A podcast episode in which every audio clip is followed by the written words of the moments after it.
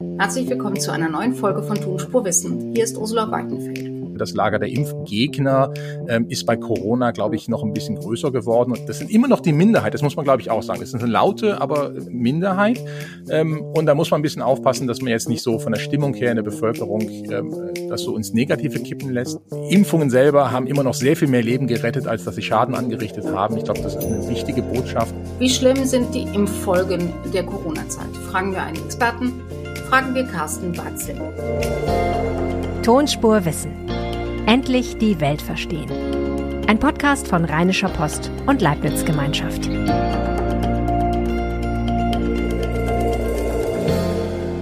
Wir suchen ja jede Woche für Sie nach interessanten Themen aus der Wissenschaft und wir würden wirklich wahnsinnig gerne wissen, was Sie interessiert.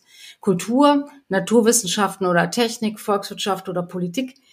Wenn Sie wollen, schicken Sie uns doch Ihre Themenwünsche an tonspur-postde und wir gucken dann, dass wir den richtigen Experten, die richtige Expertin für Sie finden und für Ihre Fragen.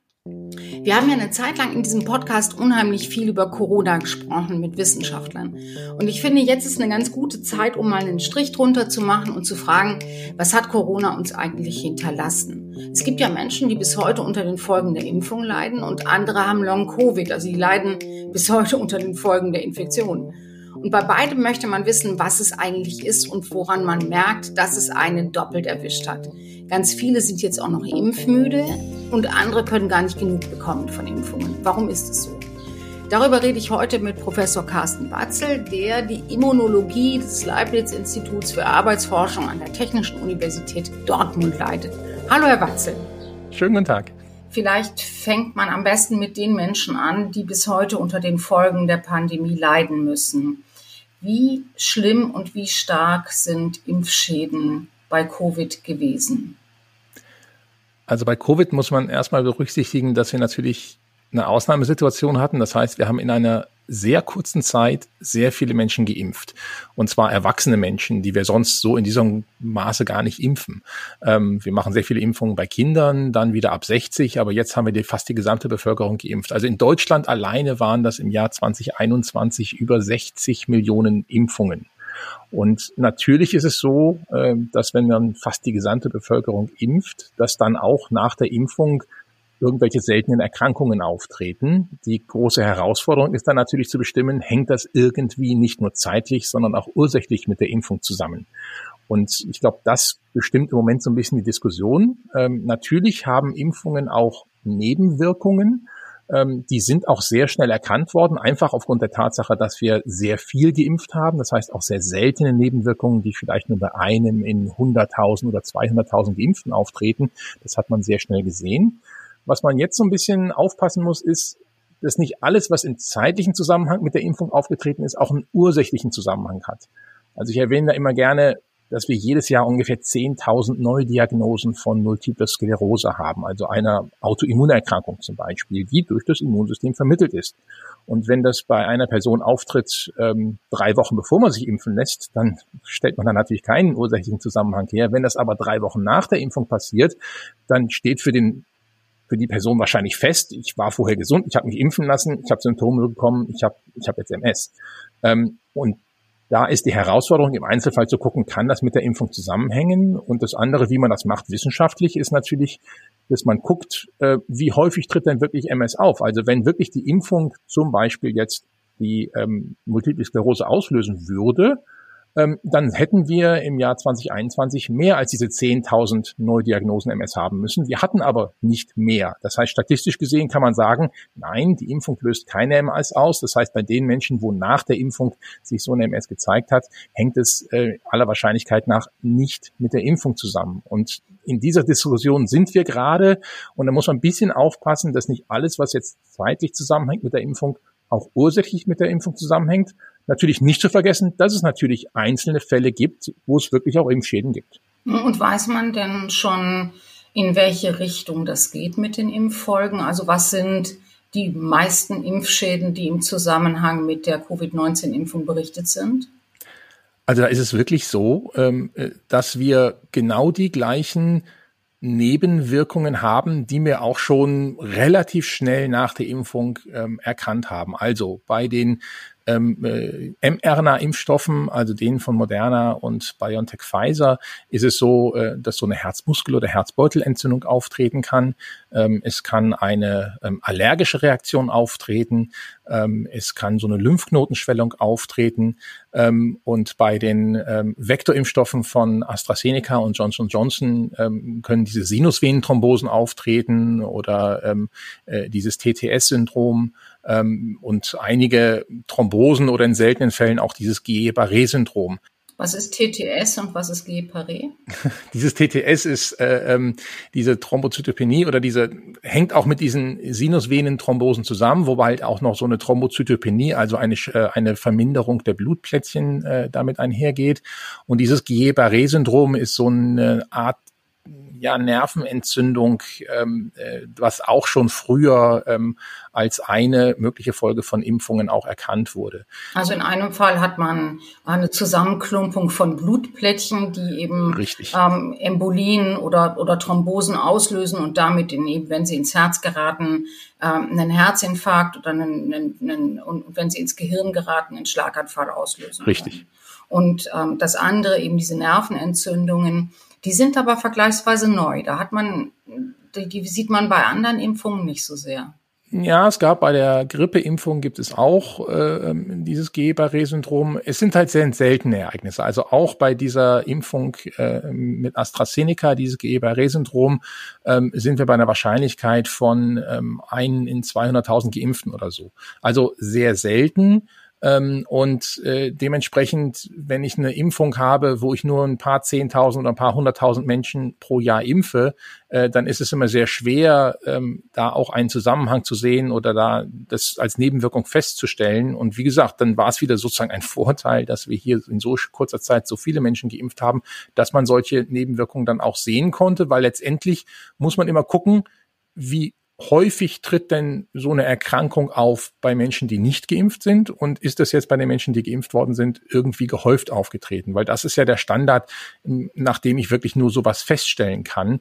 Ähm, weil natürlich können Sachen nach einer Impfung auftreten, einfach im zeitlichen Zusammenhang, aber nicht mit dem ursächlichen Zusammenhang. Mhm. Und das heißt, wir wissen jetzt, bei diesen Nebenwirkungen, und die haben wir relativ früh ähm, erkannt, also das ist ja vom Paul-Ehrlich-Institut, die haben ja regelmäßig diesen, diesen äh, Bericht rausgegeben, wo ähm, diese Nebenwirkungen auch dann aufgeführt äh, worden sind und wie häufig sie sind und wie viele Meldungen da waren. Und sie haben auch bei einigen Sachen gesagt, da sehen wir zum Beispiel keine Häufung. Ähm, und äh, interessanterweise ist es bei diesen Nebenwirkungen auch geblieben. Also diese Diskussion, die wir jetzt haben um diese ganzen Impfschäden, wo ähm, Leute sagen, ich habe ähm, durch die Impfung jetzt dieses oder jenes bekommen. Ähm, wenn es jetzt nicht eine von diesen Nebenwirkungen ist, dann ist es äh, immer so ein gerichtlicher Einzelfall, wo dann wirklich vor Gericht erstritten wird, äh, könnte das mit der Impfung zusammenhängen oder nicht. Und das sind dann immer solche Einzelfallentscheidungen, wo es um Gutachter geht. Und solche Impfschäden äh, sind eigentlich nicht dazu geeignet, festzustellen, wie sicher oder unsicher ein Impfstoff ist. Mhm. Also würde man sagen, dass die, die häufigsten Nebenwirkungen und Impffolgeschäden der Covid-Impfung im Bereich Herzmuskelentzündungen, ich glaube, es betrifft vor allem Männer, mhm. ähm, Herzrhythmusstörungen betrifft, glaube ich, vor allem Frauen. Blutplättchenverklumpungen, also Thrombosen äh, in verschiedenen Ausführungen und Nervenentzündungen sind. Richtig, und das auch abhängig vom Impfstoff. Also diese letzten beiden traten eher bei diesen Vektorimpfstoffen, also von AstraZeneca und Johnson Johnson auf, nicht so sehr bei den mRNA-Impfstoffen, wobei halt diese Muskel Herzmuskelentzündung eher bei den ähm, mRNA-Impfstoffen war und nicht bei den Vektorimpfstoffen. Also mhm. auch da gibt es Unterschiede, ähm, äh, welchen Impfstoff man da verwendet hat. Wenn man auf diese Herzmuskelentzündung nochmal schaut, weil das war ja auch eine eine Entwicklung, die man, wenn man Corona infiziert war, relativ viele Patienten hatten äh, Herzmuskelentzündungen, entweder während der Infektion oder danach. Kann man da was sagen, was schlimmer ist? Also die, die Impffolge Herzmuskelentzündung oder die Corona-bedingte Herzmuskelentzündung? Auch da, ähm, es wurde ja lange kritisiert, dass wir diesen zur Erfassung dieser Nebenwirkungen äh, dieses Meldesystem haben. Dass wenn man glaubt, man hat eine Nebenwirkung nach der Impfung, musste man so eine Meldung beim Paul-Ehrlich-Institut machen. Das konnte man als Privatperson machen. Wenn man zum Arzt gegangen ist, der war eigentlich auch verpflichtet, das zu machen. Aber es gab immer die Kritik, das ist ja eigentlich, wird nie genug äh, berichtet, deshalb erfassen wir gar nicht alle Nebenwirkungen. Und dann gab es eine Studie in Israel, äh, wo sie halt ein digitales Gesundheitssystem haben und wirklich nachgucken können bei über eine Million Menschen, was tritt denn wirklich auf, wenn ich Leute nehme, die jetzt geimpft sind und da waren die Vergleichsgruppen Leute, die nicht geimpft waren oder auch eine Vergleichsgruppe Leute, die infiziert waren. Und dann hat man wirklich geguckt in deren Krankenakten, was ist alles an verschiedenen Erkrankungen aufgetreten und was war gehäuft bei der einen versus der anderen Gruppe. Und da war schon interessant zu sehen, dass man bei der Impfung genau die gleichen Sachen gesehen hat wie bei uns, also diese Herzmuskelentzündung, eine Lymphknotenschwellung und dann gab es noch so eine Reaktivierung von Herpesviren, ähm, die da häufiger statistisch auftraten gegen, gegenüber nicht geimpften. Aber, und das ist jetzt das Interessante, wenn ich mir dann angucke, was haben denn die Leute, die die Infektion durchgemacht haben, an Nebenwirkungen, also an gesundheitlichen Folgen von dieser Infektion, dann war es halt auch diese Herzmuskelentzündung und zwar um ein Vielfaches häufiger nach der Infektion als nach der Impfung ähm, und zusätzlich noch viele andere Beschwerden mit äh, Lungenbeschwerden, Kreislaufbeschwerden und, und vielen anderen äh, Folgen, die die Infektion einfach äh, verursacht, weil die Infektion halt immer noch gefährlicher ist als die Impfung letztendlich. Mhm. Ähm, das Einzige, was halt war, ist diese ähm, Lymphknotenschwellung, die war halt nach der Impfung häufiger und diese, ich glaube, diese Herpesvirus-Reaktivierung war nach der Impfung auch etwas häufiger als nach der Infektion. Aber alle anderen gesundheitlichen Folgen, muss man sagen, sagen, war die Infektion viel schlimmer sozusagen als die Impfung. Und das ist ja letztendlich das, was man auch bei den Zulassungsstudien und auch was das, äh, was die STIKO letztendlich auch beurteilt immer, was ist dieser Kosten-Nutzen-Faktor? Weil eine Impfung ist halt keine Zuckerpille, eine Impfung hat auch Nebenwirkungen, es ist ja ein Eingriff in den Körper. Ähm, aber diese Nebenwirkungen, weil ich ja gesunde Menschen impfe, ähm, dürfen nur sehr, sehr gering sein äh, und äh, müssen halt in einem Verhältnis stehen zu dem Risiko, was die Infektion dann bedeutet. Und diese Risikonutzenabwägung, die ist halt immer sehr wichtig und die wurde auch immer frühzeitig schon sowohl von den Zulassungsbehörden als auch dann von der STIKO immer wieder beurteilt. Und das hat auch manchmal dazu geführt, dass man Impfempfehlungen dann abgewandelt hat zum Beispiel. Mhm. STIKO, das konnten wir vor zwei Jahren alle noch vor- und rückwärts buchstabieren, ist die ständige Impf Impfkommission. Genau. Ähm, Sie haben gerade gesagt, so in der Abwägung ähm, ist man heute auf der Seite der Immunologen sehr sicher, dass man mit den Impfempfehlungen im Großen und Ganzen richtig gelegen hat. Bisher sind 7000 Anträge gestellt worden von Menschen, die unter Impfschäden und Impffolgen leiden. 300 Fälle sind anerkannt, also da gibt's dann eben eine Rente mhm. dafür. Mhm. Ist es viel oder wenig? Das ist verglichen mit der Anzahl der Impfungen, die wir durchgeführt haben, eher wenig, muss man sagen. Ähm, weil wir haben äh, mittlerweile fast 200 Millionen Impfdosen in Deutschland verabreicht und über 60 Millionen Menschen geimpft. Und dazu ist im Vergleich dazu natürlich ähm, die Anzahl dieser Impfschäden immer noch sehr gering. Also es ist nicht so, äh, dass das Risiko, einen Impfschaden zu erleiden durch die Impfung äh, jetzt sehr hoch ist. Ähm, und ähm, das deshalb muss man einfach sagen, es ist natürlich immer diese Abwägung und äh, wir müssen ja auch sagen, wir haben jetzt äh, diese Anträge auf, auf Impfschäden. Gleichermaßen haben wir jetzt aber auch in Deutschland äh, über 100.000 Tote durch die Corona-Infektion. Ähm, und es gibt den, gab ja auch den Bericht der, der WHO, dass alleine in Europa eine Million Menschenleben durch die Impfung gerettet worden sind. Also das ist immer dieses, diese Risiko-Nutzen-Abwägung, die man dann machen muss. Natürlich ist es immer ähm, für den Einzelnen, der jetzt von einem Impfschaden betroffen ist, äh, dem, dem, dem nutzt dieses Risiko von 1 zu 200.000 nichts, weil bei dem hat es voll zugetreffen, der ist, ist mit 100 Prozent jetzt betroffen. Das ist immer das Gemeine bei diesen Sachen. Ähm, und man muss aber einfach für sich selber dieses Risiko abschätzen können, weil wenn wir vorhersagen könnten, wer von einem Impfschaden betroffen ist, dann könnten wir natürlich solchen Leuten von der Impfung abraten. Das ja, können wir aber leider nicht. Ja, also es gab zum Beispiel, wenn man sagt, ja gut, junge Männer sind eher von dieser Herzmuskelerkrankung betroffen, ähm, dann kann man die Impfempfehlung vielleicht ein bisschen abwandeln und sagen, okay, für die jungen Männer äh, vielleicht jetzt weniger oder nicht diesen Impfstoff oder jenen. Ähm, aber meistens können wir das halt nicht und deshalb kann man dieses Risiko nicht vorhersagen und deshalb müssen wir als Gesellschaft natürlich auch sagen, wenn wir als Gesellschaft möchten, dass sich möglichst viele Menschen impfen lassen, dann müssen wir auch als Gesellschaft für mögliche Folgen, negativen Folgen von so einer Impfung aufkommen. Das ist ja letztendlich diese Impfschäden. Mhm. Ähm, das ist ja, ein, ist ja eine, eine, Rente, die diese Menschen bekommen. Man kann sich dann noch darüber streiten, ob das jetzt ausreichend ist oder nicht. Ähm, das sind, glaube ich, 584 Euro. Das ist nicht viel. Davon kann das man ist nicht viel. viel. Also je nachdem, was man da hat und wie man betroffen ist, ist es nicht viel. Das muss man auch ganz klar sagen. Ähm, und das andere, was dann noch an Verfahren aktuell auch noch anhängig ist, ist ja gar nicht so sehr, bei einigen zumindest ist es gar nicht so sehr, dass die gerne einen Impfschaden anerkannt haben wollen, sondern gibt es ja auch gerade ähm, im Moment auch sehr viele äh, Schadensersatzklagen gegen die Hersteller der Impfstoffe, was ja in eine ganz andere Richtung geht. Viele ja. Menschen leiden nach einer Infektion anhaltend unter Symptomen, unter Müdigkeit, unter Schmerzen, sind depressiv, können nicht gut Licht aushalten. Was ist das? Das sind postvirale Squale oder das ist etwas, was man schon vorher kannte, äh, dass nach einer viralen oder nach einer Infektion solche längerfristigen Beeinträchtigungen auftreten können. Sie scheinen jetzt aber, und da müssen wir jetzt noch ein bisschen ähm, gucken, wie die Datenlage sich entwickelt, bei Corona häufiger aufzutreten. Also je nach Studie ähm, und je nachdem, wie man diese Definition Long Covid jetzt ähm, fasst, ähm, äh, sind das teilweise 10 ähm, oder 30 Prozent äh, aller Infizierten. Ähm, das ist natürlich erstmal sehr hoch ähm, wie gesagt, da ist manchmal die Definition, dass man noch ein anhaltendes Symptom ähm, vier Wochen nach der Infektion haben muss. Andere Definitionen von der WHO sind drei Monate nach der Infektion sollte man noch mindestens ein Symptom haben, was entweder dauerhaft ist oder neu dazugekommen ist, was ich nicht anderweitig erklären kann. Und das, das heißt also, wenn ich ähm, in der ersten Corona-Welle infiziert war und da war ja eben dieser Geschmacksverlust eine Zeit lang ja. da eigentlich eins der, der wesentlichen Symptome und ich habe das drei Monate nach der Infektion immer noch, dann habe ich äh, habe ich Long Covid. Dann fallen Sie unter die Definition Long Covid und daran sieht man auch natürlich, ähm, dass es erstmal sehr viele Menschen betrifft, auch wenn jemand zum Beispiel noch sagt, ich kann jetzt nicht mehr so gut die fünf Treppen steigen hier, äh, um hochzukommen, äh, wäre das auch noch ein, eins von diesen Symptomen letztendlich. Zum Glück, und das muss man auch sagen, viele dieser Symptome verbessern sich. Also gerade dieser Geruchs- und Geschmacksverlust ist bei den allermeisten Menschen, leider nicht bei allen, aber bei den allermeisten Menschen stellt er sich auch wieder her. Ähm, und dann wäre man aus dieser Long-Covid-Definition, würde man auch wieder rausfallen.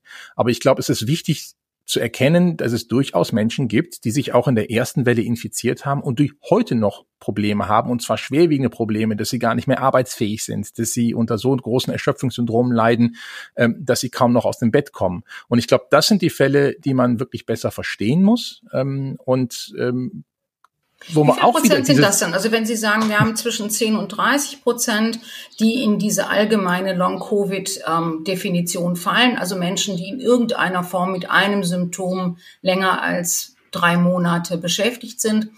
Wie viel Prozent sind denn jetzt wirklich richtig ernsthaft krank? Also nicht nur beeinträchtigt, sondern so, dass sie wirklich ernsthaft das Haus nicht gut verlassen können, ähm, nicht aufstehen können. Ja, ähm, Genaue Zahlen kann ich Ihnen gar nicht nennen. Da sind wir irgendwo im 0, irgendwas Prozentbereich. Das Problem ist natürlich nur bei Corona, wenn wir über äh, darüber reden, dass sich äh, im Prinzip die Hälfte der Bevölkerung in Deutschland, also 40 Millionen Menschen, äh, schon infiziert haben, dann sind selbst 0, irgendwas Prozent ähm, äh, betrifft mehrere tausend Menschen oder zehntausend Menschen. Ähm, das heißt, das ist schon eine große Gruppe an Menschen, die da einen hohen Leidensdruck hat.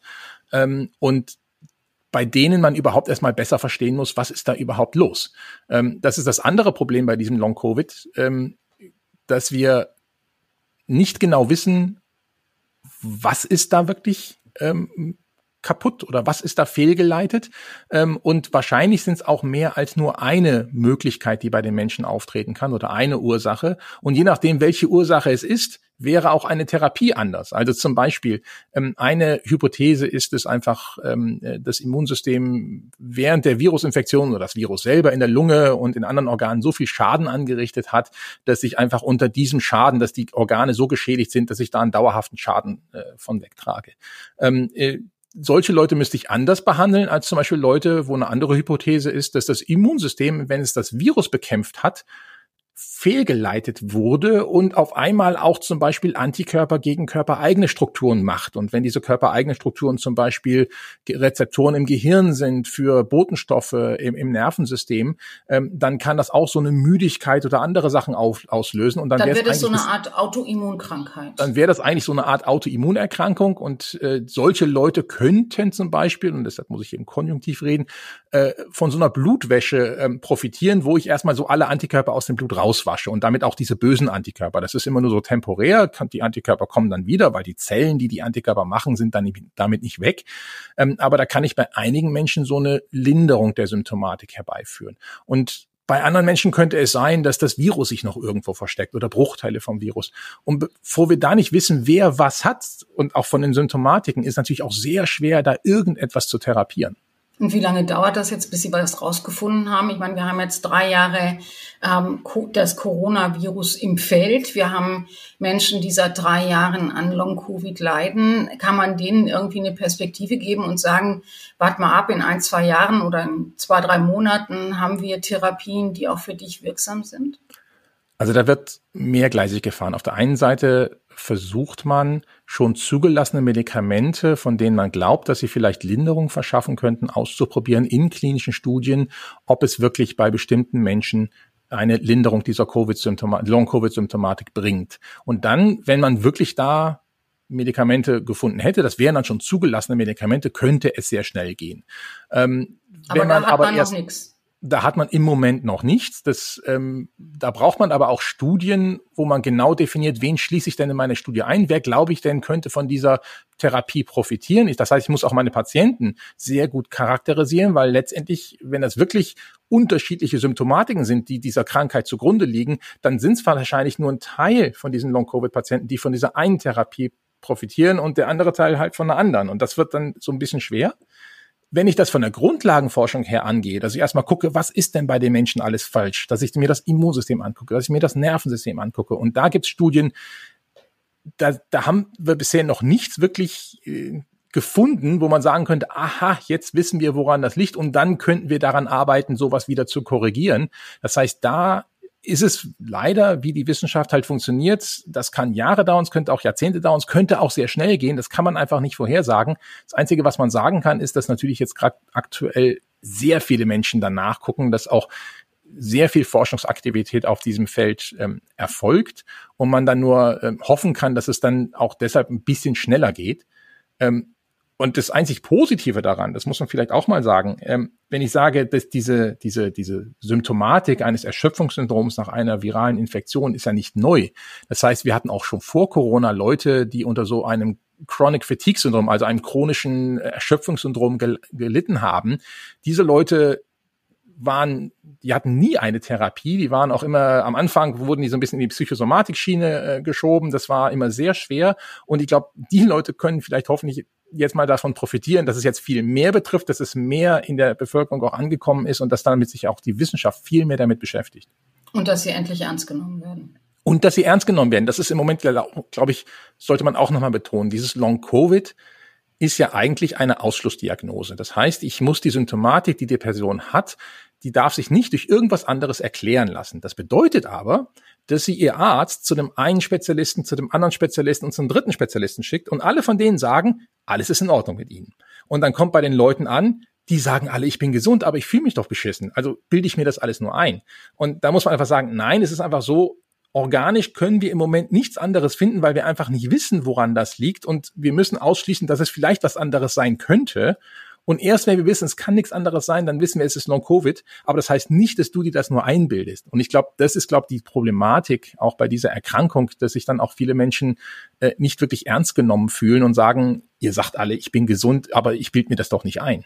Das ist, glaube ich, eine ganz wichtige Botschaft auch, äh, nicht nur im Zusammenhang mit den, mit der Familie und den Angehörigen und den Freunden, sondern eben auch mit dem Arbeitgeber, dass man äh, auf jeden Fall auf jeden Fall krank ist oder ja. krank sein kann. Ja. Lassen Sie uns zum Schluss noch das ähm, aufnehmen, was Sie zwischendurch mal so angedeutet haben, als wir uns darüber unterhalten haben, äh, wie viele Menschen denken, dass diese Impfstoffe, die entwickelt worden sind und die ja sehr schnell entwickelt worden sind, dass die ähm, irgendwie eine teuflische Rezeptur beinhalten, äh, die das Leben fundamental verändert. Also ich will damit nur sagen, dass die Corona-Impfung wahrscheinlich stärker polarisiert hat als ganz viele andere Impfungen, die vorher entwickelt worden sind. Und Menschen haben sich sehr, sehr eindeutig dafür und dagegen positioniert. Was bedeutet das denn eigentlich für das ganze Feld der Immunologie und für ihre Arbeit, dass ähm, sie jetzt praktisch in so einem doch hoch emotionalen politischen Umfeld das ihre Arbeit machen? Also Impfungen sind natürlich auf der einen Seite die, die größte Erfolgsgeschichte der Immunologie oder der Medizin ähm, äh, in, in, der, in der Menschheit. Ähm, aber das Problem bei Impfungen ist, ich muss ja gesunde Menschen impfen, um eine Krankheit zu verhindern. Also Sie ähm, machen gesunde Menschen krank erstmal. Man muss gesunde Menschen behandeln davon, weil Impfungen halt nicht nebenwirkungsfrei sind, können auch einige Menschen ähm, äh, davon Folgen, negative Folgen äh, von tragen. Äh, die allermeisten äh, äh, haben aber keine negativen Folgen, sondern die haben alle diese positive Folge, dass nämlich dann die Krankheit verhindert wird.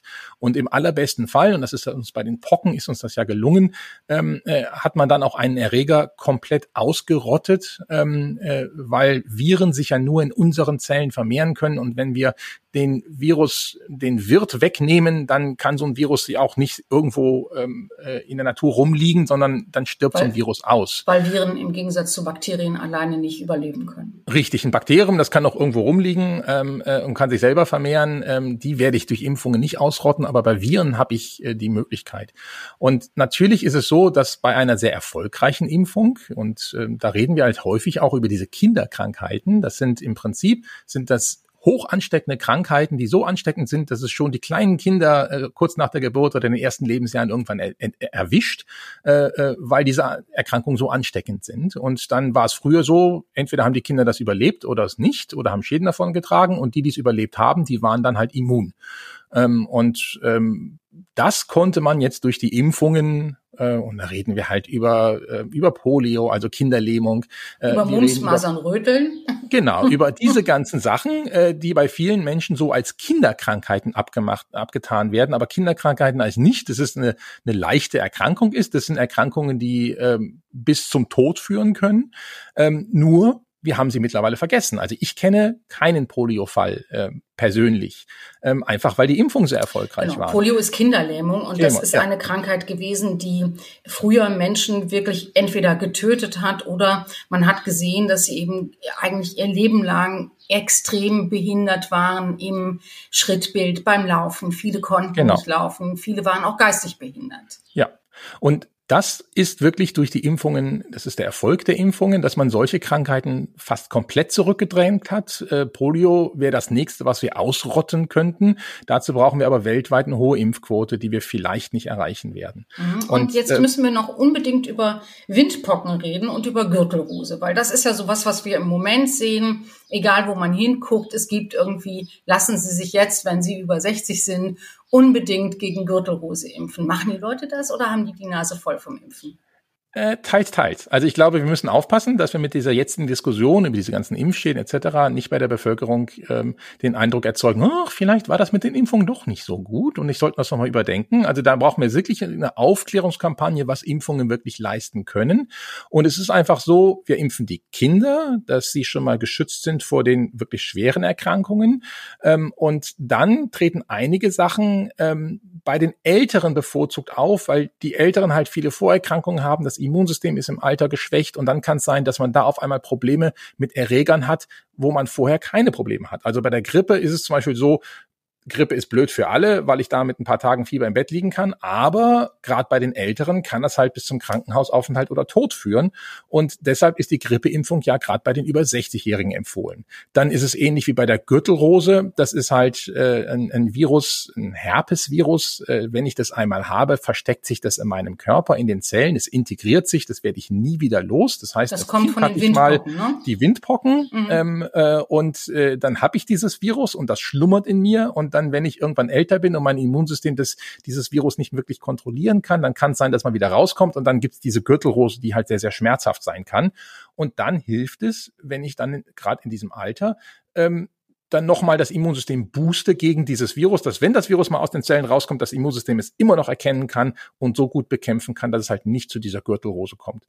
Pneumokokken ist ein anderes Beispiel. Da haben die Kinder, werden geimpft ähm, äh, und dann im Erwachsenenalter hat man weniger Probleme mit solchen Pneumokokken. Das macht so eine Lungenentzündung, eine richtige bakterielle Lungenentzündung. Ähm, aber im Alter kann das wieder zu schweren Problemen führen. Und das ist übrigens, wir haben bei Covid uns sehr viel über ähm, äh, äh, Todesraten unterhalten. Also wie viel Prozent der Infizierten können jetzt an Corona sterben? Ähm, äh, da ist es so, bei den über 60-Jährigen äh, sind es über 10 Prozent der Leute, die so eine Pneumokokkeninfektion bekommen, die daran versterben können. Also das ist, äh, ist der Killer äh, mehr als bei Corona.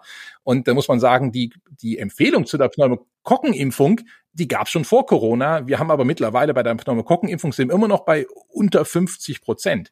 Das heißt, ja, da haben wir noch auch viel nicht so vor uns. ansteckend ist wie Corona, oder? Nein, natürlich haben wir bei, wir haben nicht die Menge an Pneumokokkenfällen. Also mhm. ist ganz klar, Corona hatten wir Millionen von Infizierten. Wir werden nie Millionen von infizierten Pneumokokkenfällen ähm, äh, haben. Aber daran sieht man, es gibt noch andere Erkrankungen, bei denen es auch wichtig ist, sich zu impfen. Und ich glaube, da haben wir als Immunologie, aber auch als Gesellschaft noch ein bisschen vor uns, um den Leuten klarzumachen, dass es hilft. Und ich glaube, da wäre es auch mal gut, immer mal wieder diesen Begriff Schutzimpfung äh, in den Mund zu nehmen und nicht nur Impfung, ähm, äh, weil es hilft ja, es schützt ja. Das ist ja im Prinzip der, der Sinn dieser Impfung. Es soll mich schützen. Und das Risiko, dass ich durch die Impfung einen Schaden nehme, ist halt immer, immer ein Vielfaches kleiner, als dass ich dann durch die Infektion einen Schaden nehme. Und diese Infektion oder diese Erkrankung soll ja dann die Impfung verhindern.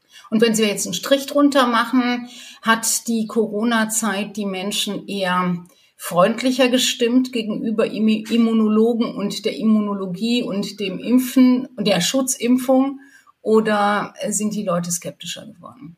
Wie sieht es aus statistisch? Also zum einen muss man sagen, generell haben viel mehr Leute erstmal mitgekriegt, dass es sowas für einen Immunologen oder eine Immunologin überhaupt gibt. Ja, Weil Sie das war ein Begriff, geworden. den man, das war ein Begriff, den man vorher gar nicht kannte. Ähm, also da hat die Immunologie sicherlich schon von profitiert. Ähm, aber wie das halt immer so ist, äh, mit Bekanntheit kommt auch sowohl das Positive als auch das Negative. Das Positive finde ich, dass sich viel mehr Menschen über Impfungen überhaupt erstmal oder über Impfungen in, in interessieren, dass man sich darüber informiert. Ähm, das Negative ist natürlich auch, dass es sehr stark polarisiert und auch äh, das Lager der Impfgegner ähm, ist bei Corona, glaube ich, noch ein bisschen größer geworden und da muss man aufpassen, dass das nicht, ähm, das sind immer noch die Minderheit, das muss man, glaube ich, auch sagen. Das ist eine laute, aber Minderheit ähm, und da muss man ein bisschen aufpassen, dass man jetzt nicht so von der Stimmung her in der Bevölkerung ähm, äh, das so ins Negative kippen lässt. Ähm, ist äh, die, die Impfungen selber haben immer noch sehr viel mehr Leben gerettet, als dass sie Schaden angerichtet haben. Ich glaube, das ist eine wichtige Botschaft. Und ähm, Ja, aber ich kenne genug Leute, die sagen, ich, ja, es geht, ich glaube, da müssen wir gucken. Also seit Corona muss man sagen, die Grippeimpfungsraten haben zugenommen. Ähm, die waren vor Corona, waren sie am Abfallen. Wir waren mal bei 2009 oder 8, waren wir auf dem Höhepunkt, dann hat es wieder so nachgelassen, weil die Leute so, hm, hm, ist ja nicht so, ne? Ähm, und äh, dann äh, mit Corona sind auf einmal auch die Grippeimpfungen wieder nach oben gegangen. Und man kann nur hoffen, dass es bei den meisten Menschen jetzt so angekommen ist. Wir werden nie 100 Prozent Impfrate erreichen. Aber wenn wir so bei 80, 90 Prozent auch bei Grippe mal wären, wären das toll. Wir sind bei unter 50 Prozent im Moment noch. Herr Watzel, vielen Dank. Sehr gerne. Das war Tonspurwissen mit der Folge über Covid-19. Wie denken Sie eigentlich über die vergangenen drei Jahre? Sagen Sie uns das doch bei Twitter. Wie immer am besten mit @leibnizwgl und @rponline. Carsten Watzel twittert als Carsten Watzel mit C beim Carsten und TZ im Watzel. Und mich finden Sie auf Twitter als das tut man nicht. Nächste Woche ist Christi Himmelfahrt, da feiern wir den Vatertag und machen Pause. Ich würde mich aber freuen, wenn Sie in 14 Tagen wieder da sind. Bis dahin. Tschüss.